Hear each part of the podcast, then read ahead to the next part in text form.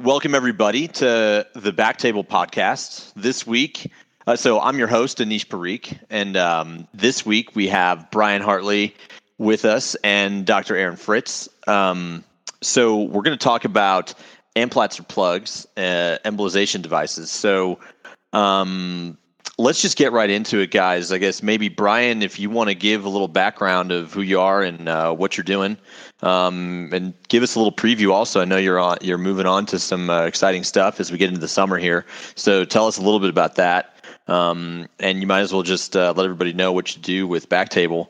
Uh, Aaron, you can do the same. Uh, I, of course, uh, I run TEC, so uh, you know, in partnership with um, Backtable, we've been working together to put our application and products on the market.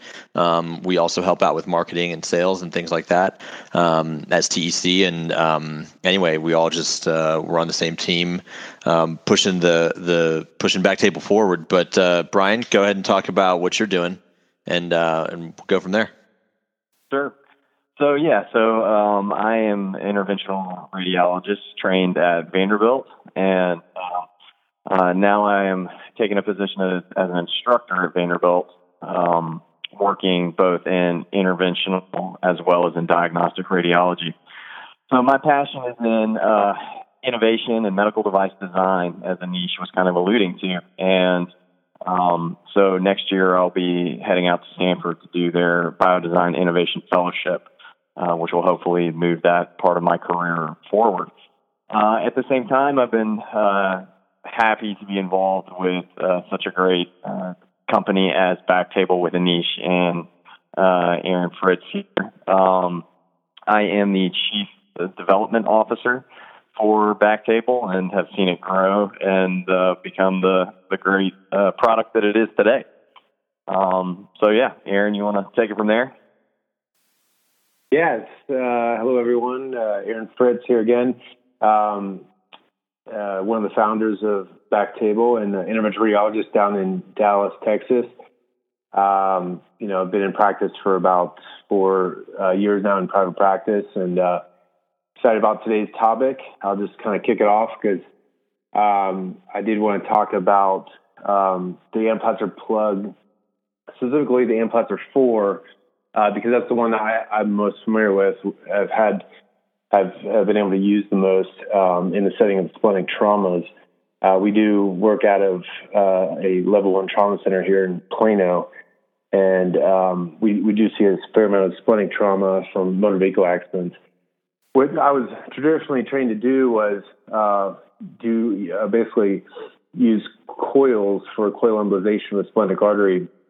Um, depending on where the the injury is, uh, the level of the laceration um, uh, with the trauma, you know, you can do either proximal or distal embolization. If it's a focal injury, um, like a you, you, you see a focal pseudoaneurysm, and maybe on the CT it's all focal injury, say in the lower pole of the spleen, uh, you could very well do a distal embolization using coils and getting out there far with uh, a microcatheter.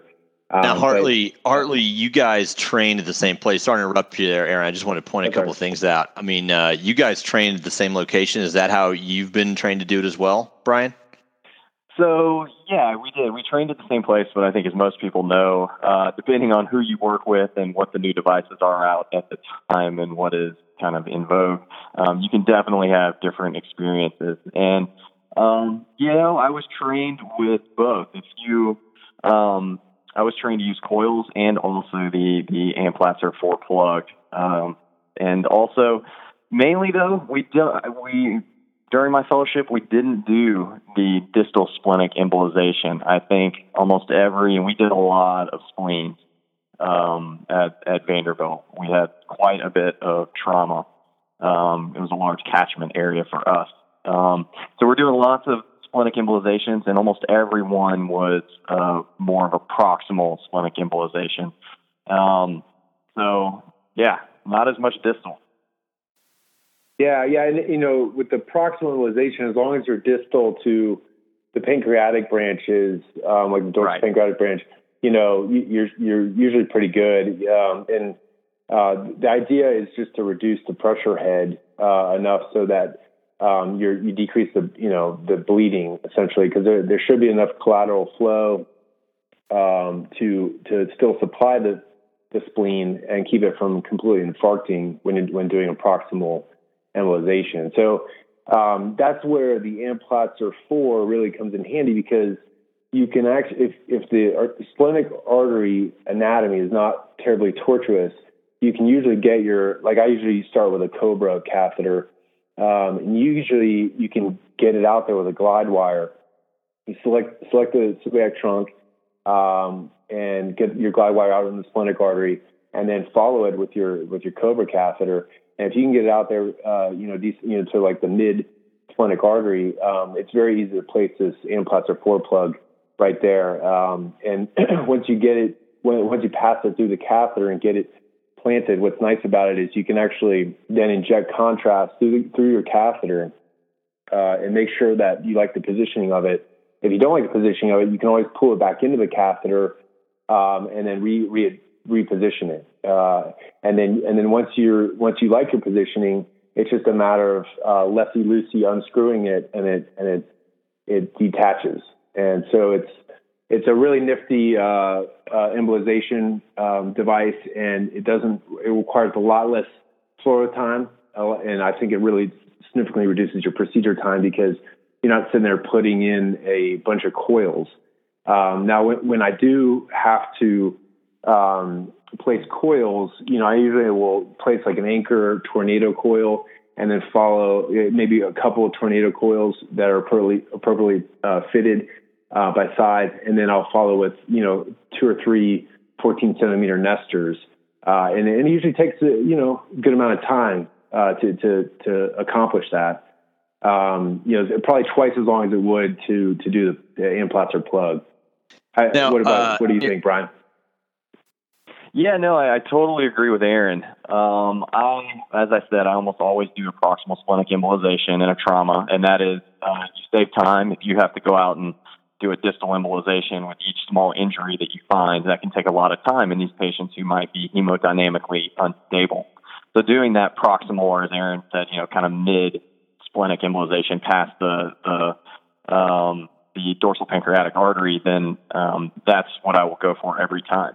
And I also agree that using the Amplatzer with a five French C2 Cobra catheter um, it, with a, a regular glide wire is my equipment of choice for for starting this procedure.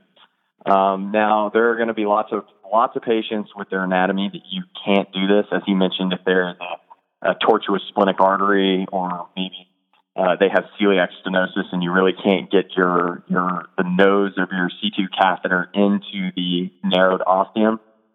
Uh, which point you'll have to probably go with a microcatheter and microcoils of your choice. But if you can, I think the Amplatzer 4 offers uh, a lot of advantages. And that is what Aaron said. Basically, you can put it proximal to mid splenic artery, uh, deploy it, um, make sure you like the positioning, um, and then release it.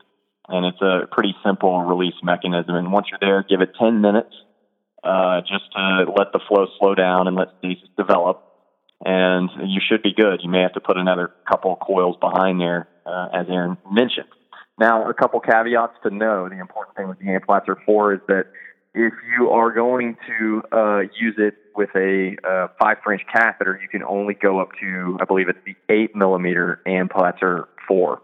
And with these, you usually you generally want to oversize your um, Amplatzer compared to your vessel. So the the largest splenic artery you would want to do would probably, and correct me if I'm wrong, Aaron, probably around seven millimeters would be uh, the largest that you would safely be able to deploy an eight millimeter Amplatzer for, um, just so you right. get a good fit in there. Anything larger, right. um, if you need a nine, you know, a 10 millimeter Amplatzer, then the four, you can't use the four. You'd have to use a guiding catheter. Just go with micro catheters and uh, micro coils or 035 right. coils if you want to. Right, right. Yeah, yeah. You could get a guide cath out there um, mm-hmm. pretty far you, know, if the, if the anatomy is not too tortuous, um, you, you, know, over a stiff wire, to, if you wanted to, if you needed to upsize it. But yeah, it's really important to appropriately size the vessel for sure with these with these plugs. Um, and with the coils too. But you know what, uh, like like Brian was saying, if the anatomy is too uh, tortuous, or if you have a celiac stenosis and you just can't get a, uh, a good, you know, get your catheter out there, your your four or five French catheter out there, you you, you go with a mic. I usually have to go with a micro catheter. I'll, I'll go with a Renegade or a Progreat usually, and um, and a micro wire, and, and, and you know traverse that tortuous anatomy and, and try and get out to the you know same area, probably mid mid splenic artery, and um, try try and find a nice uh, horizontal segment of the of the artery, and uh, you know, and that's what that's where I'm placing those coils I mentioned earlier. Now, you yeah, you want you want a nice landing zone, um, as you mentioned, Yeah. either horizontal or vertical. You need a little bit of room because these, you know, the Amplatzer plugs are, um, you know, they're not they're not super long, but they definitely need a straight segment of vessel to be deployed in.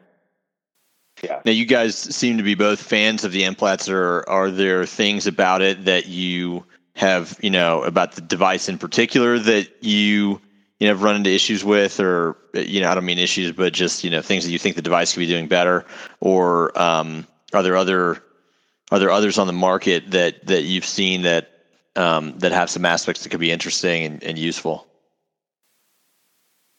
Well, yeah. Um, you know, sorry, go, go ahead. go ahead, Aaron. Get us started off, and then I'll I'll add anything. yeah, Brian's the Brian's the innovation guy. But one thought, you know, I mean, there's such a major improvement between the Amplatzer two and the four in that it's a lower profile, and, and you're able to go up to eight millimeters in size through a, this through a four French catheter. I mean, that would be my, um, you know, point Five of French catheter? improvement. five, five or four French. What, four or five. I mean, you can put an Amplatzer if it if it's like a glide um, a glide cath. Um, Yeah. You know, it, it's an O- as long as it's a 038 um, catheter, then you can put it through. Uh, you know, four French, like a, you know, like a C2 uh, glide cath. Um, Got it. but Yeah, uh, right. but um, if but anyway, my yeah, what the great thing would be is if like you know they were able to design it so that you could actually get a, a nine or ten millimeter through you know through that small of a space. That would that would be ideal. But you know, I mean, that's it, eight millimeters, is pretty good size. I mean, you, I, I don't think I've ever seen a splenic artery bigger than that um, personally. So. I'll let you Yeah, uh, just uh, I guess you know you're totally right. It is the, the the four does have that great low profile ability, so you can use a four or five inch catheter, as Aaron said. One problem that I've noticed, I, is, you know, if if you do get your catheter out there, if you can get your uh, angiographic catheter out there far enough, and it is somewhat tortuous, it can be difficult. I found to track the the Amplatzer um, around those those sharp corners. Um, yeah. you know, even if you get your catheter out there, it just has a hard time.